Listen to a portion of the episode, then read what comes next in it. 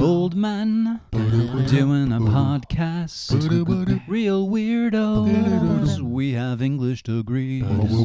Real weirdos.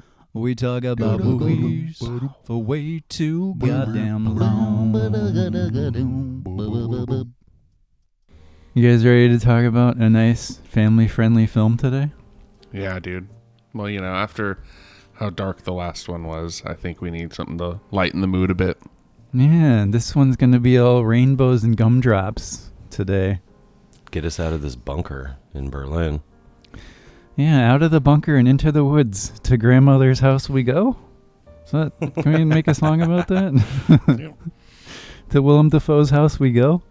To Willem Dafoe's, I want to go to Willem Dafoe's house if he's got a hog like that. so I messaged Alex yesterday, and I was like, "How long do you bet it will take for Jeff to mention Willem Dafoe's hog on this show?" and I was gonna say two minutes, but we're at we're at forty five seconds before we got to. nice, awesome. So Jeff's happy I was mention. able to uh, satisfy that. Yeah, dude. I mean, man's got a piece on him. You beat my projection. Yeah. If you want to see Willem Dafoe's fucking hog slamming in and out of some veg, this is the movie for you. Seriously. Ooh, we're setting the tone here. It's funny because when I look at, so I didn't look at this movie first, like on IMDb, so I didn't see that it was um, unrated. So when I saw that scene in the very beginning, I was like, oh, okay, they used up all their rating R points on that scene and called in a few favors. No, no, no, no, no, my friend. Unrated as shit. So today, we're talking about Antichrist, the 2009 film by Schockmeister, Lars von Trier, starring Willem Dafoe and Charlotte Gainsbourg, and only Willem Dafoe and Charlotte Gainsbourg. Yeah, they're a man and a woman who lose a child and retreat to the woods where he attempts to treat her for her I guess trauma and anxiety and stuff. And things get weird and psychedelic and very sexual. Very, very, very sexual. Yeah. Um, Alex and I have talked about this movie on some of our book reports, just um, sort of because it's a hard movie to not have in conversation when you see movies that are like psychosexual horror thriller type movies. And I decided that we needed to do this as a trio because I thought Jeff Casino needs to have this in his cinematic lexicon. So, Jeff, how was your experience with Antichrist? Well, Antichrist, man, this was a, a hell of a film. I was kind of mention this before we we got on mic, but I watched this movie at like midnight and I just wasn't able to digest it, and so I kind of restarted it this morning and watched all the way through. It's a short film, which is cool. I appreciate mm, that. Hour and 50. Hour and fifty, I think, is a, a decent length nowadays. Under Like, two hours, yeah. If you're getting in, in and out in under two hours, I think you're you're telling a pretty tight story in today's cinema. but yeah, I think this movie was really interesting. I think that's a that's a good word to use. I liked it at a lot of points. I thought had really great symbolism. I was really I I find myself if I find myself chewing on the fat of a movie's themes, if I find myself trying to link the themes to uh, other kinds of references, or if I'm trying to digest the themes of the movie like a poem, then I can tell I like it. And that's kind of what I was doing with this movie. I was breaking down the themes and the scenes and like, oh, what does that mean? Okay, what does this mean? And so I think that speaks for itself as the film's engagement. I'm glad you said that because one of the things I was going to say, if you didn't like it, I was going to say, well, at least it was interesting, though, right? That's definitely a word I would use. Well, yeah, you, you can't walk away from this film going like that was boring. It's impossible with this movie. Well, Even if you you don't ha- you've pulled out some reviews for us that we'll check out uh, later on in the show. But um, Alex, what's your history with Antichrist? How was it to revisit it? Um, it was what I expected to revisit it. Uh, it was a movie that I just put on late night one time when I was alone, and uh, I watched the whole thing thinking it was like some weird psychological horror film at first. Um, you know when they go like to the woods and stuff like starts growing on his skin, I'm like, oh, they're in trouble.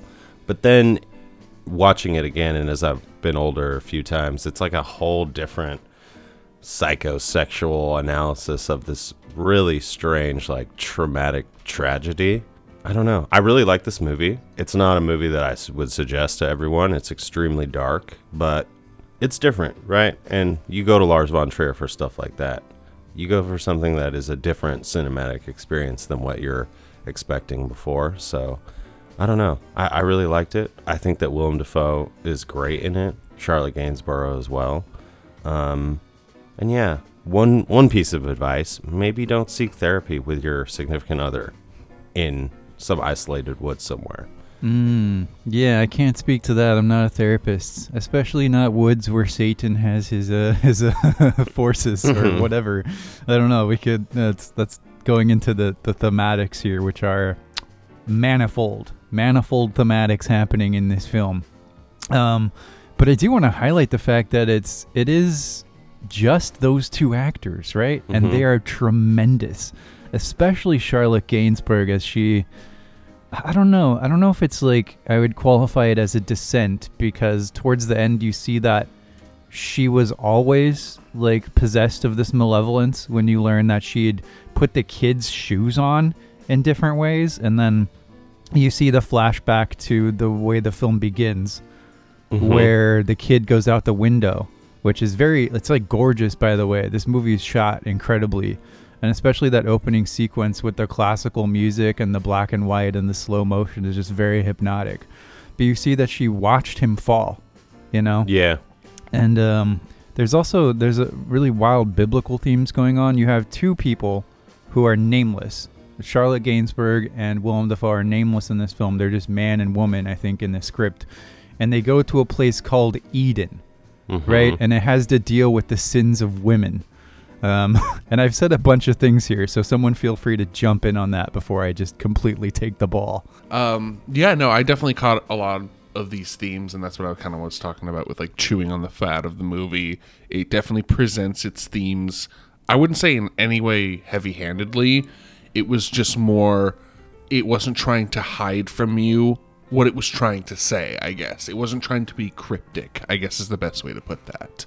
Hmm. Where, you know, you're calling the force that they're going to actually Eden and we're talking about like this kind of lost child during like the sin of intercourse and like neglect it's it, it the in the opening scene actually kind of turned me off to the movie because i was like okay you get like Willem Dafoe's just nuts and hog right away, and I was like, Slamming right away. away. I mean, we're Slamming talking like away.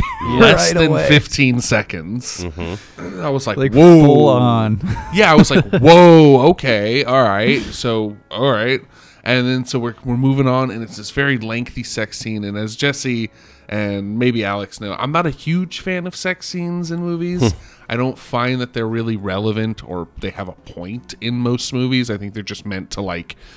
I don't know, and satisfy the the sexual cravings of the masses. Mm-hmm. I just find them to be boring, but like the, it definitely makes sense in this movie. All the sex scenes in this movie have a point, and they make sense to the plot, whether however graphic and very revealing they are.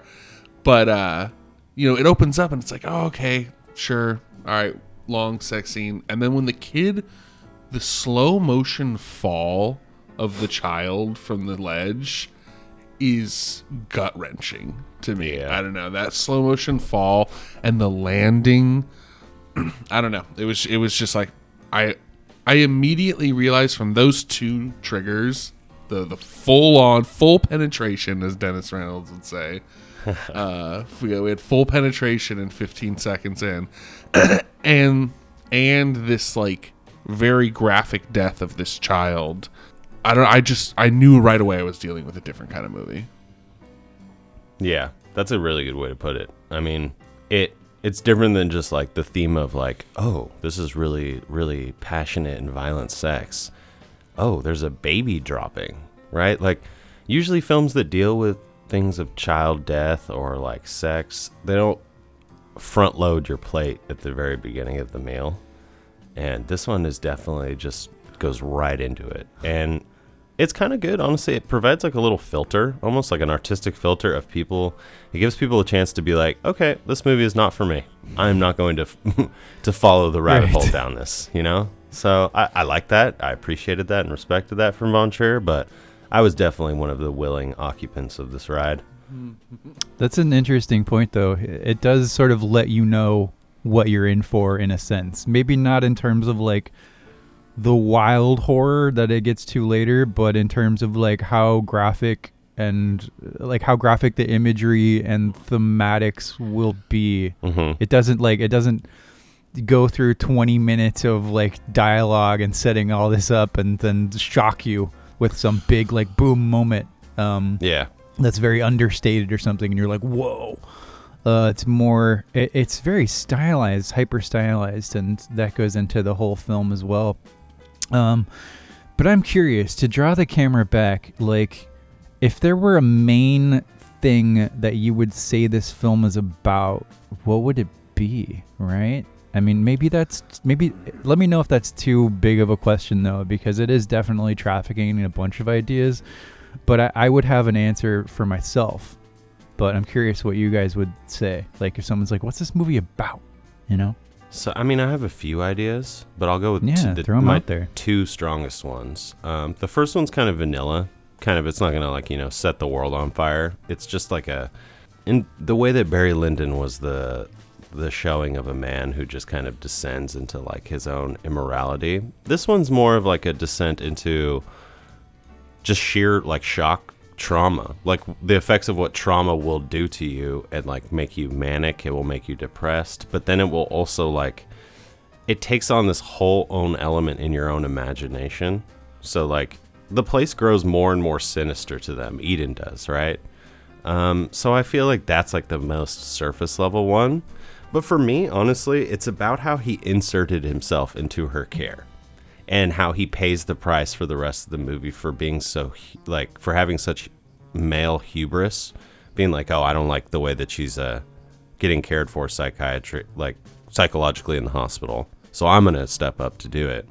And then he goes on this massive ride where he realizes like the feminine power if you will if that's what you want to call it is a little more it's it's more powerful than he expected. It's a little more like uh it's, ju- he's just like in over his head in my in my sense. And it's like drowning. It's like watching his character specifically drowning in the crazy manic episodes of his wife who they try to paper over with with weird sex.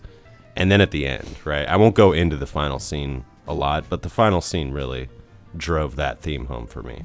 But man versus woman not necessarily man versus, versus woman in that traditional sense but the themes of men and women and male and female are definitely the hmm. biggest parts for me.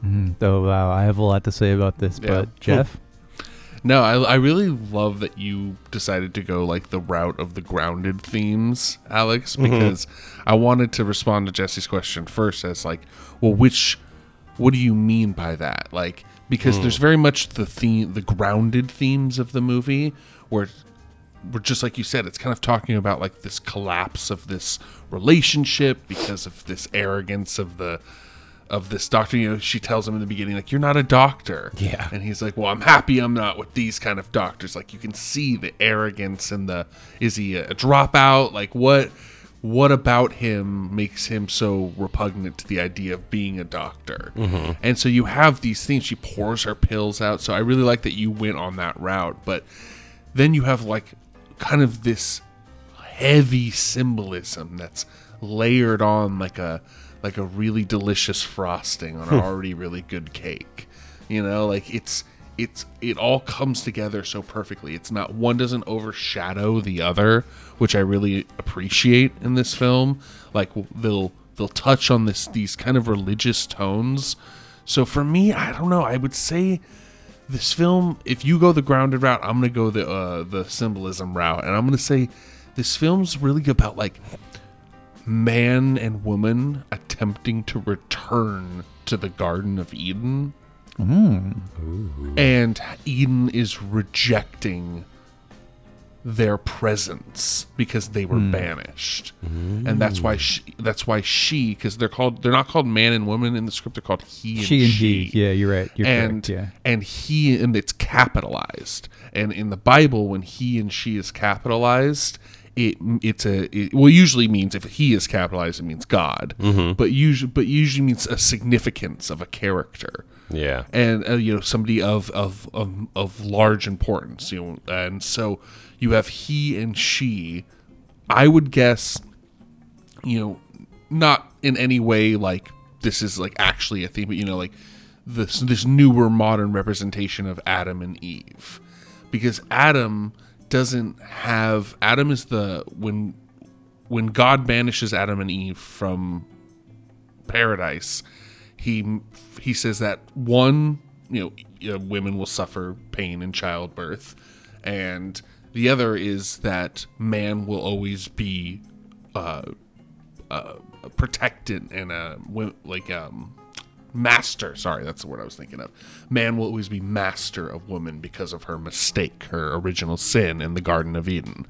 So there's a a level where and also Adam was the tender of the Garden of Eden. He named all the animals and the plants and everything like that. So you have all these themes where Willem Dafoe's character is immune to these these repulsive effects of where this place that they are, Eden, is. He's able to walk around freely, yet he sees these visions of corruption, of almost warnings of like the the deer with its own dead fetus hanging out of it or the fox that's eating itself or the uh the crow that won't die like the immortal crow.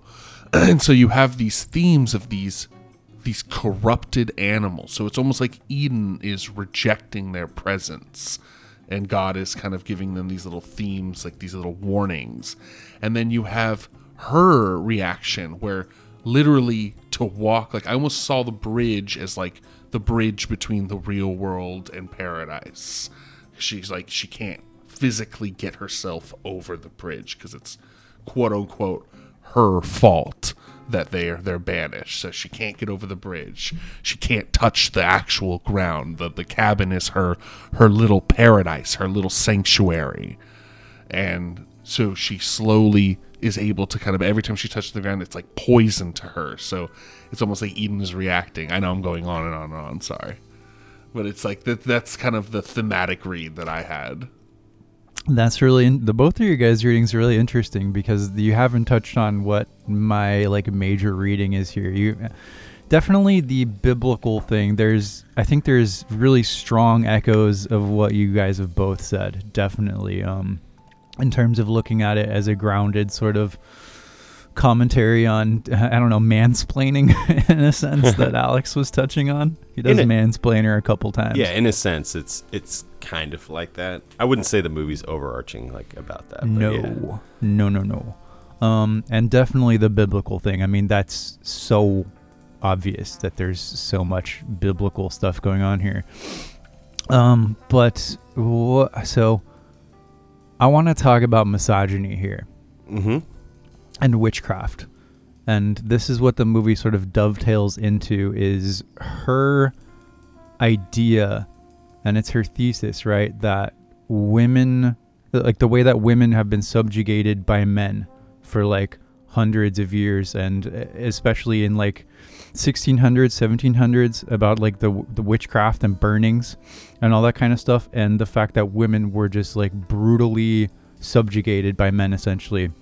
But you learn that she learned to internalize that as truth that the subjugation of women is like a, an indicator of the truth of that that women are evil.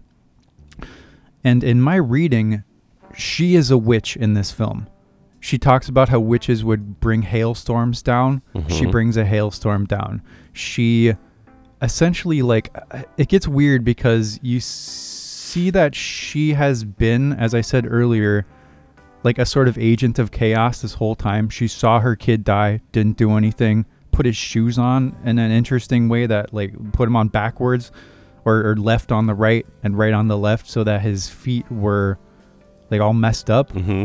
They were like Um, deformed. So it's it's it's difficult to say if she's suffering from a descent over the course of the movie or if she's playing into this character. Um, and and I don't think there is an answer for that. But in terms of misogyny, and like I I think the most interesting question about this film that I've seen that has had a lot of debate about it is is this film misogynistic? And I think it is, but with like a thousand asterisks. Because A, it's coming from the point of view of the woman accepting herself as as evil. And she is evil in this film. She does evil. Like uh, a lot of what she does to her son and to Willem Dafoe is evil. She calls these spirits to like have a sacrifice, the three beggars. But this also goes into Lars von Trier. And it's like, yes, the movie I think is dealing in themes of misogyny, but is the overarching like meta narrative here misogynistic? And I would have to say there's no way to know. Yeah. The reason I say that is because Lars von Trier, you cannot trust anything he says, even in interviews. Mm-hmm. Like, and you can't trust that the message of the movie is the message of the movie. And that's what's interesting and challenging about Von Trier is he is essentially like a really high-minded shockmeister. He wants you to have the conversation of should this book be banned about mm-hmm. his movie. And you can't trust that like you can't trust interpretations of the meta narrative of mm-hmm. his films mm-hmm. because of that. It's it's crazy and that makes analyzing him frustrating and incredibly interesting. And if he didn't have the skill that he has as a director, because this is like a, a really skilled film, whether or not you like it, there are some insanely affective sequences here. Um, but but yeah, I mean that's my reading, and the fact that she goes full hog into evil mode towards the end, I think I think like illustrates that for me more than anything else, you know. And and I'm curious what you guys, if we take that reading into consideration, what we think of like the end end, Mm-hmm. where he walks through and it's just the forest of dead women. Mm-hmm. That's the scene I was referring to in my reading, right? The very Mhm. end scene where, like, I thought of it as like the history of all of the witches, right? All these witches or people who have been persecuted as witches are like rising up, kind of. It's almost in the, the sense of, like you were saying, Jesse, men have subjugated women into this role or into this corner that at the end it was almost like proof of that. It was like a self fulfilling prophecy, or it was like, look at this beast, look at this crazy, like sinister cadre of witches you have created because you guys have pushed us into this kind of corner. But again, this film, like, But that's the question, though, right? Are men? Uh, sorry to cut you off. No, I you're have good. to. Um, is it because men have subjugated them, or are men subjugating them because they're evil? yeah, right, Right? Like, who would know? Where's the original sin here? because in her in her PhD studies, right, she comes up with it in her writing, and she says, "Oh, I believe that all women are inherently evil," but it's like you never know if that's just like a victim's psychology being like they believe into the the epithet or whatever they are, you know. Um, well, I think the manifestations, though, that she has going on in Eden, where she brings in the three beggars, the animals, Mhm. and she also calls down hail from the sky. Like, I think, I I guess you could get into interpretive mode, where, but it seems like they're both cognizant of these things. Yeah. So it's not just like it's not like her having a delusion. These things are manifesting in reality in ways that the movie sets up are witch-like from you know the, the, the days of yore. exactly. It's eh, he does really well at obfuscating like the clear message of the theme. Yeah, it's like like Jeff said, we're just chewing the fat. Like we don't know. yeah, no, you have to. You can't swallow this movie ever. It's like just chew, chew, chew, chew, and you just try to understand, and and at the end you can d- just digest what you can. But to respond to you first, Jesse, uh, I I can't really see like I could see now that you've mentioned it why people would think this is movie is like misogynistic or such and such, but I, I personally don't see that. I never struck me as that. I mean, there are times where Willem Dafoe's character is being misogynistic, but I kept seeing that as like this he keeps doing the, it with this. She keeps calling him arrogant. He keeps doing this with this level of self righteousness, where he's like, "I understand. I'm being your. This is the best thing for you. I'm being your keeper, your mm-hmm. master." Yeah. So that's where I see that is like he's doing it out of almost love, which is an inherently very misogynistic, where you think like, no, I'm doing this because I love you, because I care about you, and I, I, I'm do- I'm dominating your grief process. So there's a level to that where I don't. That's misogynistic, but the movie being misogynistic, I mean, I don't think so. I think very clearly. I mean, Will, even Willem Dafoe's character, who, like I just said that about him, he has that moment where he's like, no, all the women who were killed in witch trials and just simply because they were women, they don't, they didn't deserve that fate. Mm-hmm. Like that, they were just totally innocent women. So like, it even kind of addresses that idea right there. But then it flips that on its head, right? Because she becomes a witch and he has to kill her for his own life, right? It's like the film essentially validates those ideas of like the witchy sin of women through her, right? Mm-hmm. kind of. I mean i don't really agree. I think th- i first one like yeah i think that you're right that she inherently becoming a witch is validating the point that the movie's trying to make but i still don't think it's validating it in a misogynistic way. I think it's saying that she bought in to this type of what is apparently looks like a real spiritualism, this like connection with nature that women tend to have that we associate with the female form because of their menstrual cycle. And, you know, they used to call it the moon cycle. We've always kind of attributed these attributes of women of childbirth and menstrual cycle and stuff that they have to do with nature. And so Witcher Wiccan has always kind of had that tie to nature. That's why inherent witches like use herbs and alchemy and stuff like that. So I don't I don't know. I just I think that it doesn't validate the point. It just kind of shows that she bought into this mentality and this theorem and it hmm. and the way that the movie flips it on its head in the way that you're talking about is just that it's kind of real. I mean, in this, in in in the reality that the movie's portraying, because you're right, they're both seeing these things, not just her. Yeah, you could you could think about it in terms of uh, like a localized thing where she manifests evil because she internalizes evil. Like the movie's called Antichrist, right? And you have this idea that she espouses that's visually represented through Willem Dafoe's little pyramid sketch where you have the top of fears which is nature and then Satan. So it is playing with these ideas of nature and female nature and human nature being a conduit for evil. I mean, I don't know if we can put evil in quotation marks or not. There's no, No, she no definitely explicit. says that. No, it there's says no ex- that. No, I mean like in terms of like us looking at the thematics here, I guess like yeah. whether you want to see something as evil or not, or whether it's like I, I don't know. this movie, Yeah. this movie's No, it's bonkers, hard. It's a hard nut to crack for sure. Alex, did you want to inter- jump in? No, like I was just gonna say, it goes back what you guys were saying. It does this like um like return to the primal roots almost type thing. Like that almost seems to be like his therapeutic method. Like we're gonna get out of this big fucking city. We're gonna go out in the woods. We're gonna be you know like living off the land for a little bit, and we're gonna do things the way they used to do back in the day.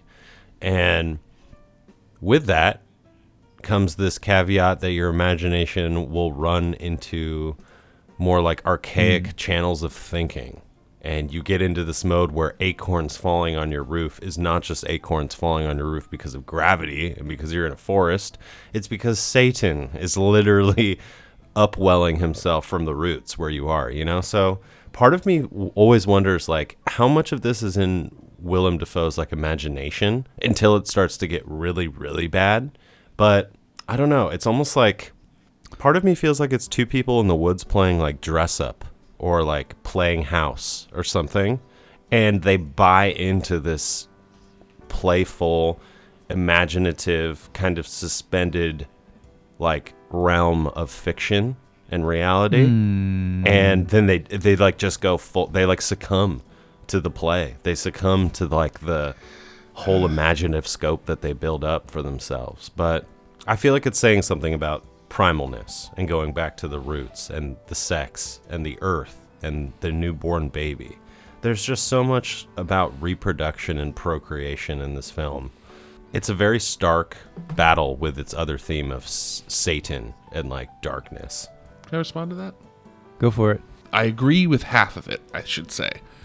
The the primal roots I definitely agree with. I, I agree with that that these people are kind of this this going out to the nature and kind of confronting your fears and and going back to this place that is scary to you is a very kind of uh, primal thing to do maybe or a way to connect to a primal part of nature but the play acting i don't know i mean do you feel like these characters are playing roles as far as like who they think they should be. Like him playing the therapist role and her playing the grieving mother. Is she actually grieving? Because she seems to flip on her grief quickly. Is that kind of what you're trying to say? Because i'm i'm more just trying to understand Yeah. the, the read. I mean, okay yeah. It's not this imaginative theme that I'm talking about and this like mechanism that I've set up. They are the characters in the film are not aware of this. They are not actively being like, "Oh, like we're imagining all of these weird stuff," and then like fall into it. It's all it all works in concert and in sequence with each other to be very subtle. But again, this reading that I have is more of a it's more of like wringing water from a rock in this film. Like it's hard to pick out a theme that I feel like is the strongest or the most uh, that builds the backbone or is the spine of the film. So this theme is definitely you'd be hard pressed to to like write a 10 page term paper on it, right? However, I feel like the theme of misogyny, if we were to split that one into two camps of whether or not the film is misogynist or not, you could have a whole plethora of academic material that like you could write on either side. And I would read and probably agree with most of it. Yeah, in terms of the the sort of play acting thing, uh, I think uh, you did well in framing it that they're not aware of it. But I think I think that argument or that idea falls apart for me because because I don't think it works in like a subtle concert. I think that he starts witnessing these events and these creatures before he has any notion of the fact that she has like outlined all of this in her thesis. He Mhm. sees that much later, where he sees the three beggars and all that stuff. Um, he sees the fox saying "chaos reigns." He sees the deer with its fetus hanging out. Um, to me, I- think I think there's definitely a case to be made for this being some sort of shared hallucinatory something. If you could like build an argument around that, Mhm. but for me, it feels much more real than that. Like these these events are actually happening. They don't feel hallucinatory. Mhm. Maybe at the end, I don't know. It does it does become borderline towards the at the like the very end where you're you're not really sure what you're looking at at that point.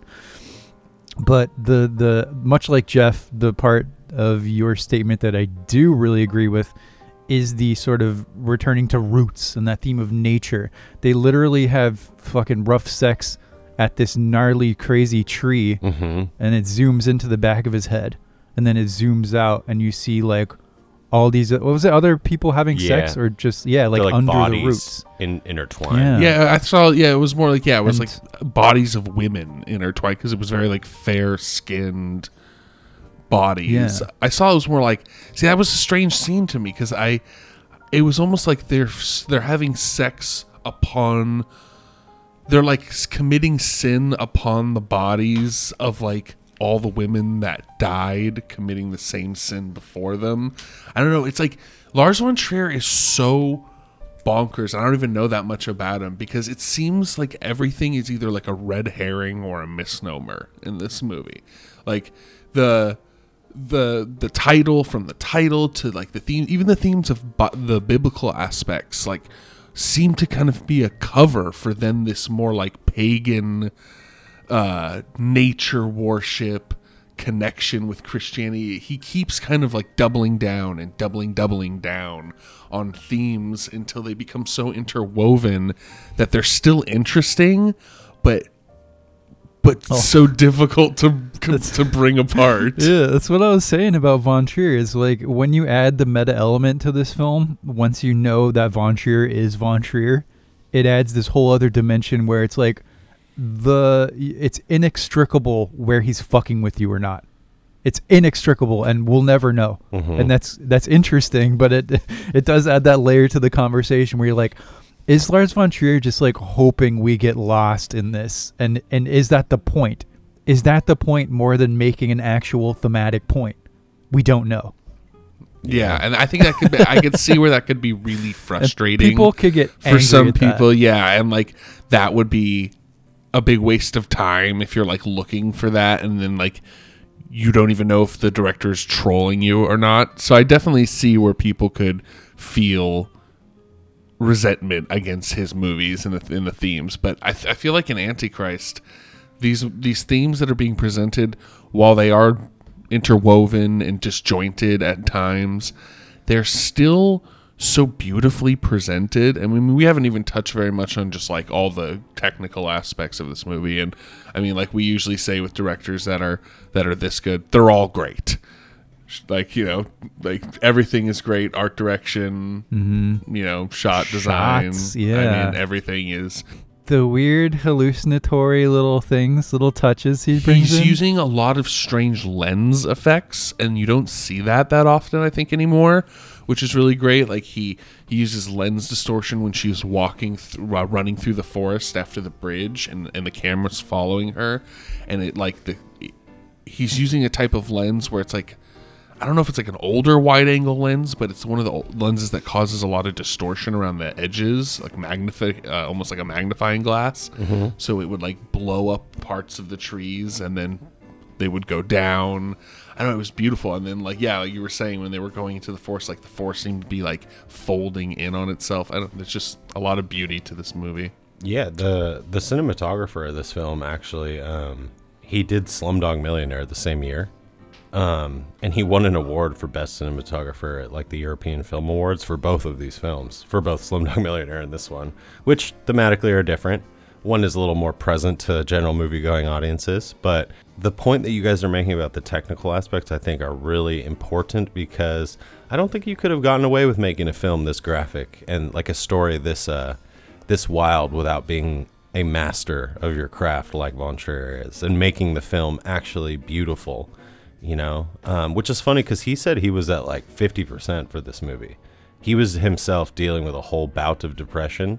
yeah but that's von trier saying that I know that's true. You can't right? trust him He was like, "Oh, I couldn't operate the camera I usually would. I would just excuse myself into my trailer and let the actors do what they wanted." Um, so yeah, I don't know, but I wanted to say there's the this guy named Duane Dudek who I've never read, but he writes for the Milwaukee Journal Sentinel. He said something about Antichrist that I thought was really good, and it was like. This is his most unwatchable film, and many will find its violence and cruelty, including scenes of genital mutilation, repellent. I cannot recommend Antichrist, but in a culture that hemorrhages death and torture nightly on shows like 24 or CSI, I can understand it. And in my opinion, I totally agree with Dane, Dwayne here. I'm like, dude, we show this shit all the time just by way of implication or like a little glimpse here and there of like sexual violence or murder or anything like that and it runs constantly on daytime and afternoon TV. So what Von Trier has done here has made a film that's artsy and well made and technically sound and really graphic. But I feel like to some people he might be violating the sanctum of cinema. You know, they feel like they can watch this stuff in the grossness of their own home, but when you go to the movie theaters, like I don't know why the people find this so blatantly offensive, right? So like th- I have some thoughts on that. Um I don't remember if it was on this or on one of my solo videos, but I was talking about how uh, I was I was meditating on um there are movies out there that are just mean-spirited and awful and brutal to their characters and I have no time for that. I have no time for cruelty without depth, right? But if it's something like Antichrist, while it is incredibly cruel and brutal and awful in certain moments, I'm completely willing to watch it multiple times and even highlight it on an hour long talk here and, you know, just give it its due because there's so much more going on that's substantial here.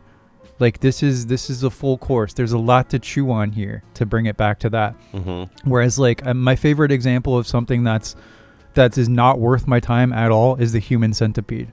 Right? It's just cruelty for cruelty's sake and there's no depth there. Right? This is the complete opposite of that.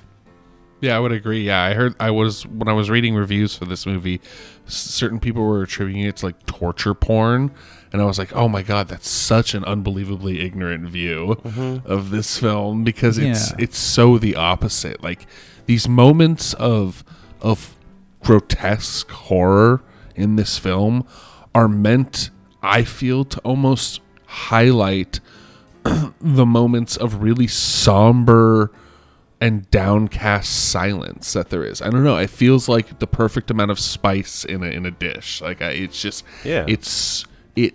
Now I will say there is the one scene with uh, I think we can all.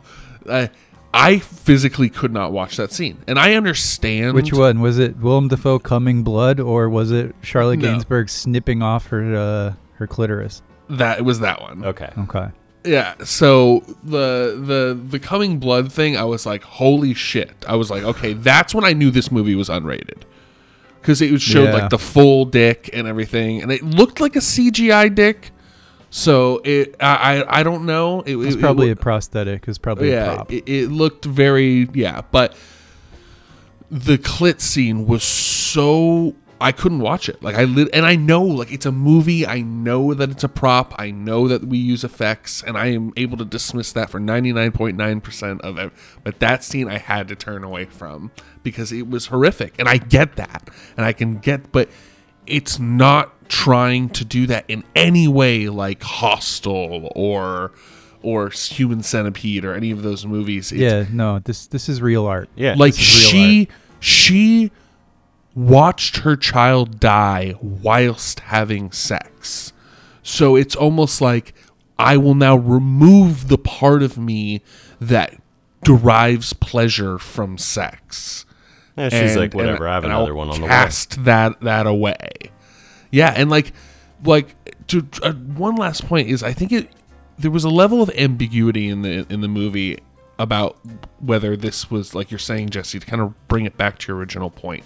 Like is she going through a descent or is this something that she had always kind of had a plan for, I guess. or, like, Premeditated. premeditated is a good way to put it. But I kind of would say it is premeditated because, and for the one and only reason is she had statues of the three, uh, what are they called again? Three travelers. The travelers? three Beggars. beggars. beggars. Thank you.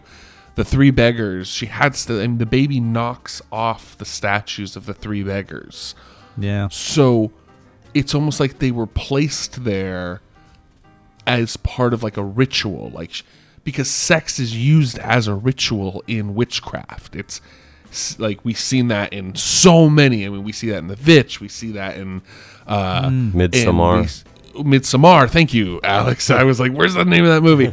we see that a lot in in movies about witchcraft. We see that sex is almost a reagent as much as Eye of Newt and Tongue of Toad mm-hmm. is like this because you're taking the seed of creation and using it in a ritual. So she's having sex. She sets up the three statues. She watches her child sacrifice himself. So I really do think that that was a sacrifice, and then Mm-hmm. she has to do it again with Willem Dafoe's character in the I completely forest. agree, man. I Yeah. completely agree. I And think she's like- evil from the get go. and so yeah i don't think it and i think that really reinforces the other point that no it, there's no misogyny here this woman this woman succumbed to powers that in this universe are evil and are are corruptive Yeah. and and that's the her character i mean and the, the putting the shoes on you always seem confused i think that was purely she wanted to cause her child pain because I don't know if you've ever worn shoes on the wrong foot, but it hurts. And I think she purely did it not to cause any kind of deformity or anything like that or any kind of purpose. Because I was like, oh, because my mind went to like, um, what's the movie with the the famous movie with the little kid who's the Antichrist that's been remade a thousand times? Oh, Like- um, Happy Madison. I don't know. Happy Gilmore. Rosemary's Baby. No, the, we know all know the one. Barry Lyndon. No, stop it, fuckers! You When know I have a bad come I, memory. d- I I, don't meant know. it came out many times. Many. It's a. It's the Children little of the. Corn. Damien is the name of the little kid. No, that's South Park. Oh, is it The Omen? The Omen. Thank you, Okay. Alex, for being helpful. I don't. I, I didn't know. Genuinely. Fucker. yeah, it's like it, I mean, I thought it was like an Omen type thing where the kid was going to be the the Antichrist because you know Ah, yeah. Lars von Trier's throwing out this misnomer where you're like trying to see like where's the Antichrist come in here, but no, she's just horrible and she's just causing her child pain for no reason. Yeah, I could see that. I also want to bridge over to something you guys have touched on, um, and that's what I think is uh, maybe just another way of saying that this is like real fucking art right here. Is that um, I think that this is a very influential film. And I think that a lot of the films that we enjoy would not exist without Von Trier, and especially without this film. You think about the films of Eggers, The Vitch, and The Lighthouse. He's definitely taking stylistic and tonal and atmospheric cues from Von Trier and Antichrist, um, all the way over to Ari Aster and the films that we've been covering, Alex, on the book reports, High Life and uh, Enter the Void. Oh, I mean, we, definitely. we talked about Von Trier when we talked about Gaspar Noé as well hmm but I just wanted to to highlight that real quick as well as that uh, in in further defense of this being like legitimately cool art, it, it's it's very impactful on really good directors and really good films that have come after it that have like followed this somewhat blueprint. Yeah, Von Trier almost seems to be kind of like one of those guys. Like, if you were at a party of famous directors and people were throwing out names, you know, like Spielberg and like all this stuff, you would probably find normal mu- moviegoers that would be like, uh, Von Trier doesn't really do anything for me. But if you ask serious filmmakers, a lot of them probably would bring him up. And to be cool within the realms of your colleagues is like the coolest way you can be cool, right? Like if you're not known to the movie audiences, okay, that's fine. But if you have filmmakers going on podcasts or interviews, always dropping your name or always bringing you up, that that's that's like a cool thing to, to have. And I feel like Von Trier probably has carved out a role like that. Um, So he's like Nick Cave. Nick Cave from Yeah, he's like, like, the Nick Bad Cave, Seeds, right? Yeah, yeah, yeah, Nick Cave and the Bad Seeds, because Yeah. he's someone that is so famous within like musicians, right? Mhm. He's not. I mean, he's popular. Von Trier's popular too, but uh, within the popular consciousness, he's not like a household name. But if you ask any musician about Nick Cave, they're like, "Oh hell yeah!" Yeah, like John Waters loves Antichrist, and he loves uh, Von Trier, and John Waters. that makes sense. yeah, I mean John Waters for me is like one of my heroes. I don't know why. I have just always loved the dude, and I think the dude has like. He's just the type of person where you go into filmmaking and you're like, oh, you're just making smut films or something like that. You don't take it seriously. But then when you listen to John Waters speak, he's someone who's extremely knowledgeable about filmmaking and he's someone who cares a lot. He's a fan. So the fact that he has, you know, put his uh, seal of approval on Von Trier for me is enough. But um, Isn't Pink Flamingos on the AFI's top 100 list? Really? I think it is. Oh, yeah, that's a well-regarded film by some people who know. Yeah. You So Von Trier and this film especially, I feel like have a special place in the post 2000 world of cinema, and I think that later on, this film will be looked back on much more highly regarded critically than it just being some shock, shocking like trauma fest. Um, really quick, I wanted to say about that: the most dramatic movement, moments in the movie for me were not the moments of violence; they were like the conversations that the characters would have with each other, like that feeling of just being in such a soulless and like uh, I don't know, crazy relationship that's just going down the drain. Those moments were more visceral and more like anxiety ridden for me than the cutting of any bodily. Yeah, the grounded moments of like real relationship Yeah. like falling apart.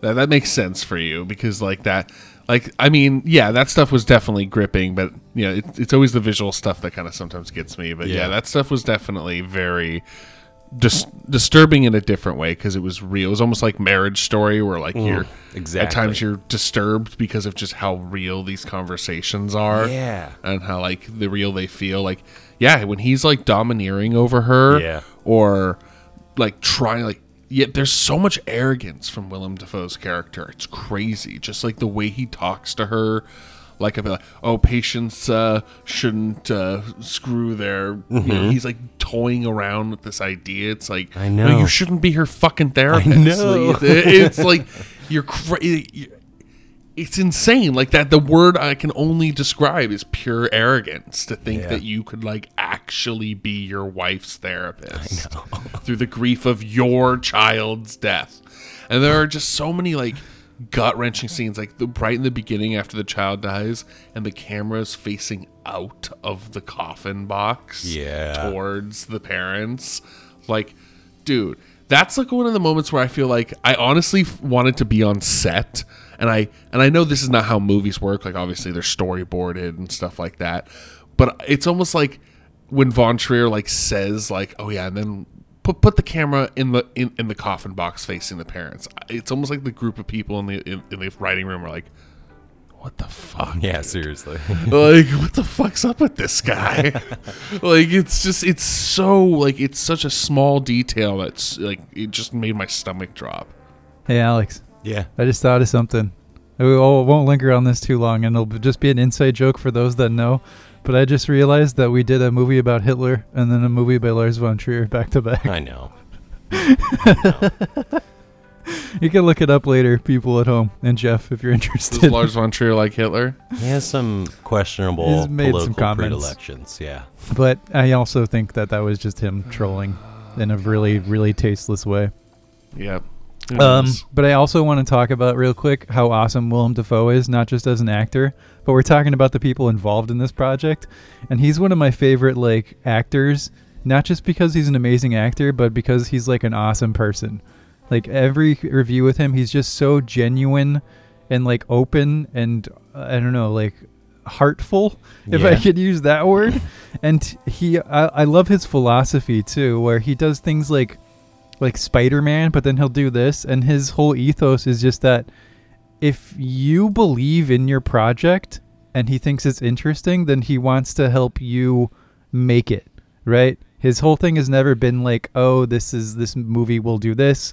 This movie's like uh, I can bank off this one." Mm-hmm. It's always just like do I believe in this person's vision and do they believe in their vision? And wanting to help that. Like he's a true artist. I think Willem Dafoe is awesome. That's And I just wanted Yeah. to throw that out there. I think of uh, Ray Manzarek on the beach with Jim Morrison, right? Just like Jim Morrison reading him his poetry, and Ray's like, "Fuck yeah, let's do it. I'll help you. Yeah. I'll help you make something out of that." Yeah. But, oh, dude, man. Willem I love Dafoe's that film. smile too. That smile, like, it's so photogenic. Not like, oh my god, he has a great smile. It's so full of character. He has so many teeth, and it like is like ear to ear. You know that like the heartfulness aspect that you're talking about. I get that when he's interviewing Christian Bale in American Psycho. I'm like, you're a really nice guy, the detective. Mm. I'm like, you're just trying to, you know, get to the bottom of this murder. You're really cordial. You're really cool and calm and collected. And no, I'm. I think Willem Dafoe was the the casting choice for this movie. oh yeah i mean dude when like that's the thing is like all of those things we would all have too if you had that kind of fucking piece on you. Like you know what i mean? Like all of that comes from having just like a fucking baby's arm in your speedo. Like that mm. shit is the man's got a fucking nar nar fucking hog. Yeah. I think some of the time it's it's difficult to say when you're seeing his actual hog or dude that or- first shot was for sure his wiener Yeah. Slamming in and out. That's your Yeah, I don't know. I can't say one way or the other. I didn't do the research. i didn't do the research either but i want to believe it okay, we'll just we'll just consider that canon. We'll consider it real weirdos canon, even if Yeah. it comes out uh, that it's not true. Well, we won't we won't believe it. That's We that's wanna a- propaganda. okay, Yeah. that is Willem Dafoe's 100% hog. People, real weirdos land. y'all want to do uh reviews Oh yeah, you had some reviews you wanted to share with us of people who were. Uh, well, yeah, just go for it. So there was just you know, like like usual, we but we all like this movie, and I just think the negative reviews are always kind of funny. So uh, this this is David Stratton in Australia, top critic. I think Oh, calling Von him out, calling I him out think- by name. Okay. I think Von Trier's immature. I think he's even childish at times. Is that That's it? just about the That's it. film? That's his, I have I don't know. That's one of the negative reviews. I can't I can't disagree with that. I mean, so that's the thing about this film, right? Is like the negative reviews. I will be, I will give them credence, and be like, okay, yeah, I can, I can see how you know you could come out of this film that way. This film was not one of the ones where I'm like dying on a hill trying to explain to people that like, no, it's this or it's that. I am totally okay with someone feeling seeing this movie and being like, Mwah. I, I would be like, okay, that's an appropriate reaction. I will say, you said uh, Australian. yeah. So there was a this this film was only limited in South Australia due to new laws at the time that like placed restrictions on films with R eighteen plus ratings. So maybe they're just a little prude down there. too much very graphic porn. Well, don't don't let him watch Enter the Void. Jeez. you Oh thought this my movie had sex in it. My god. What to say about this boring load of crap? How can I get my money back? About as exciting as the sound of music. Hmm, boring load of crap. Interesting take. I just I loved that comparison. I know of the this Sound movie. Just- Music. So, if, dude, if the sound of music started with just hog full penetration, I would have liked that movie a lot more. Jesus. It's so funny because I, I don't know. It is. It isn't. It's interesting though, right? Because you can show me movies like this, and some of them I will say are like a pretentious load of crap, and it's hard to say where the borderline is with that. Especially with Von Trier, he's so divisive. He's so divisive. Even with mm-hmm. people who love film, some people who love film who are genuinely like really smart analysts will say things like that, and it's hard to disagree. Sometimes just comes down to taste, but yeah, I mean, it's definitely a movie like uh, like we said with Enter the Void and with High Life. It's like it's not a movie for everybody. It's barely a movie for anybody, honestly. But like, I don't know if you're operating on a certain wavelength. It's fucking fascinating, and I don't know what it's saying exactly, but I love that it's it makes me interested. Right? I love being interested. I love being really interested and anal- analyzing what a movie's doing and like to the point where I watch it multiple times. That's fascinating to me. What's way more of a indulgent load of crap or whatever that guy said is like something like Uncharted. You know, Mhm. like some piece of crap, some literal piece of crap that's crapped out cynically by a studio with the like casting decisions that are just made cynically because it's what's popular or whatever.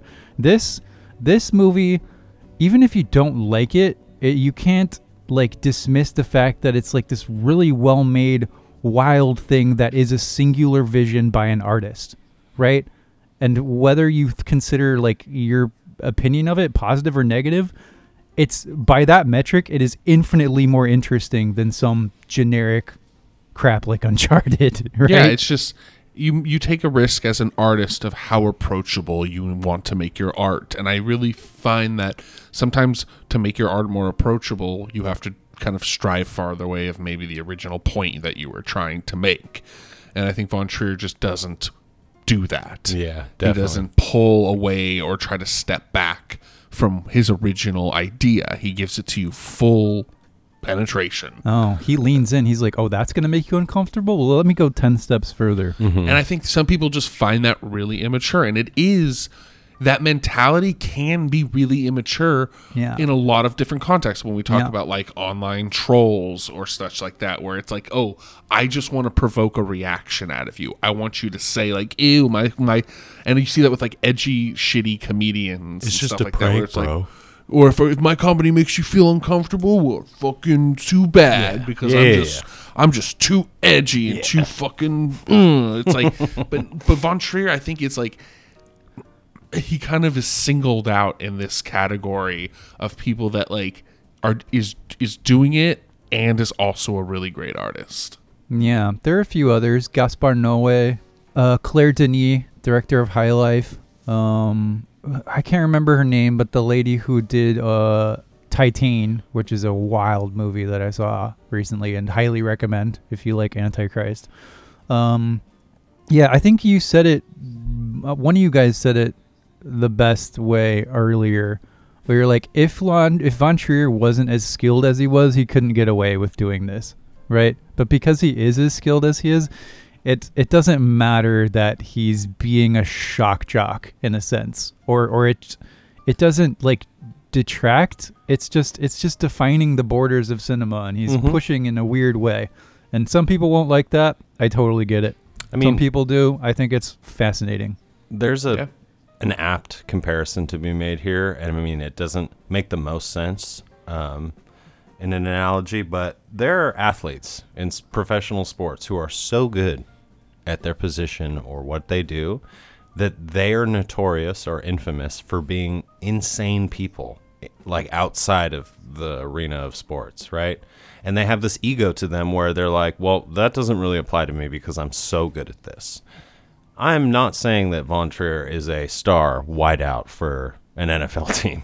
What I'm saying, mm-hmm. though, is that he is good enough at filmmaking that he can explore themes and visual motifs like this in a way that I don't fall into what Jeff was talking about, into where I feel like it's just like a shock gimmick or it's just a really annoying, like immature attitude of like, we're going to talk about sex and farts and poop, you know, and if you don't like it, then Right. blah, blah, blah.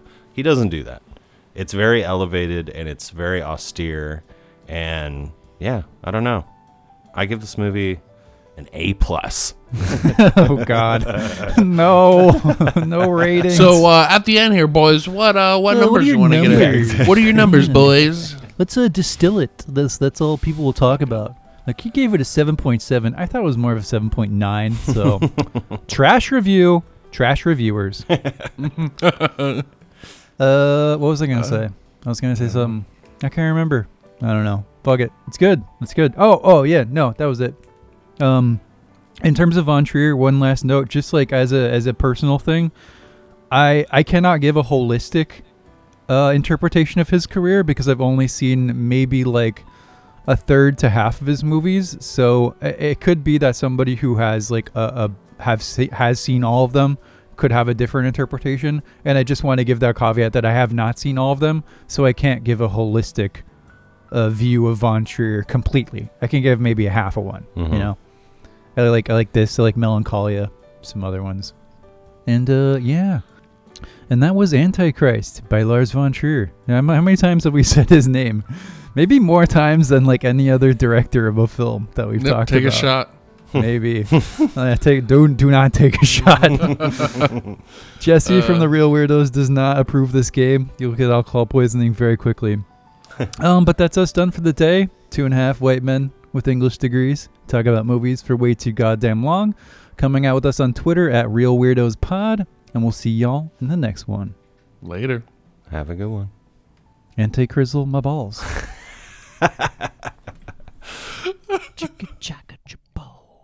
Now our podcast is done, and we have to run. We know it is sad, but we had so much fun.